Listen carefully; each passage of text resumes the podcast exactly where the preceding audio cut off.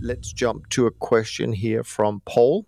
And I think, Paul, we answered your first question or your second question last month, which was about, or last week, I should say, which is about whether we all trade the front month. And I think uh, the answer to that was yes.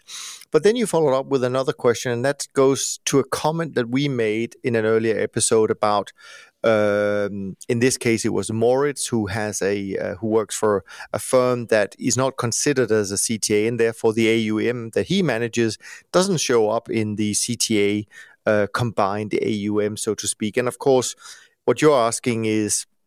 Um, are you know what to what extent do we think there's a lot of investors out there be that pension funds or insurance companies or whoever might have a lot of money under management who utilizes trend following yet the AUM does not show up in the trend following official $350 billion under management or so.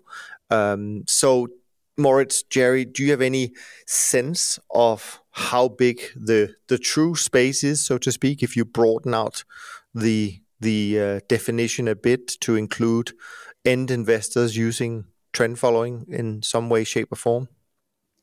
Well, first of all, I think I need to make a correction about the uh, the front month markets. That'll be real quick. There's there's one category of markets where I'm not necessarily trading the front month only, and those are the short term interest rates. So something of course, like yeah, dollar and things like that. Sure, that may be you know three years out or something like that. Yeah, True, very true. Good um, point. So that's just one. And that's general, not not just you, uh, Mort. Of course, that is well. something general uh, in the CTA community that you, yeah. for when it comes to euro dollar, Euribor, short sterling, etc., etc., you don't really trade the front month. It's too volatile. Exactly, yeah. things like yeah. that. So just uh, just to uh, to have that hundred percent clear. Um, as far as the uh, internalization of trend following goes.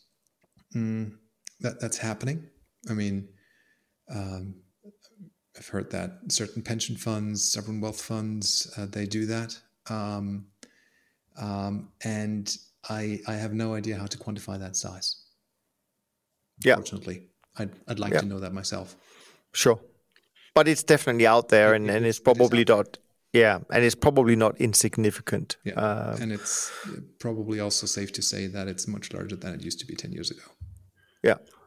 Because deep down, everybody's like they're like um, hidden trend followers. They don't like trend following per se, but they they still do it, uh, which is kind of fun uh, in in some respect. Any any views on this, Jerry? I have a I have a different view. I mean, at the same time, one of my purposes in life in this podcast is to promote trend following. I really dislike hearing about so many people trend following. It'd be better if there weren't so many. Uh, the Eckhardt article, um, great article, genius man. Um, I was really happy that he, his average holding period is eight days. You know, he's yeah. I don't need someone that smart um, competing with me, in the my average holding period might be close to a year. So I was happy about that, and I'm always wondering uh, when I hear about another great, a new great trader uh, my first question is always, well, are they a long term trend follower? And if the answer is no, I'm very happy about that. So I want people to like it, and I want that to uh, mean more AUM for the three of us, especially. But don't like it too much uh, and start doing it along with the three of us. yeah, that's a good point, Jerry.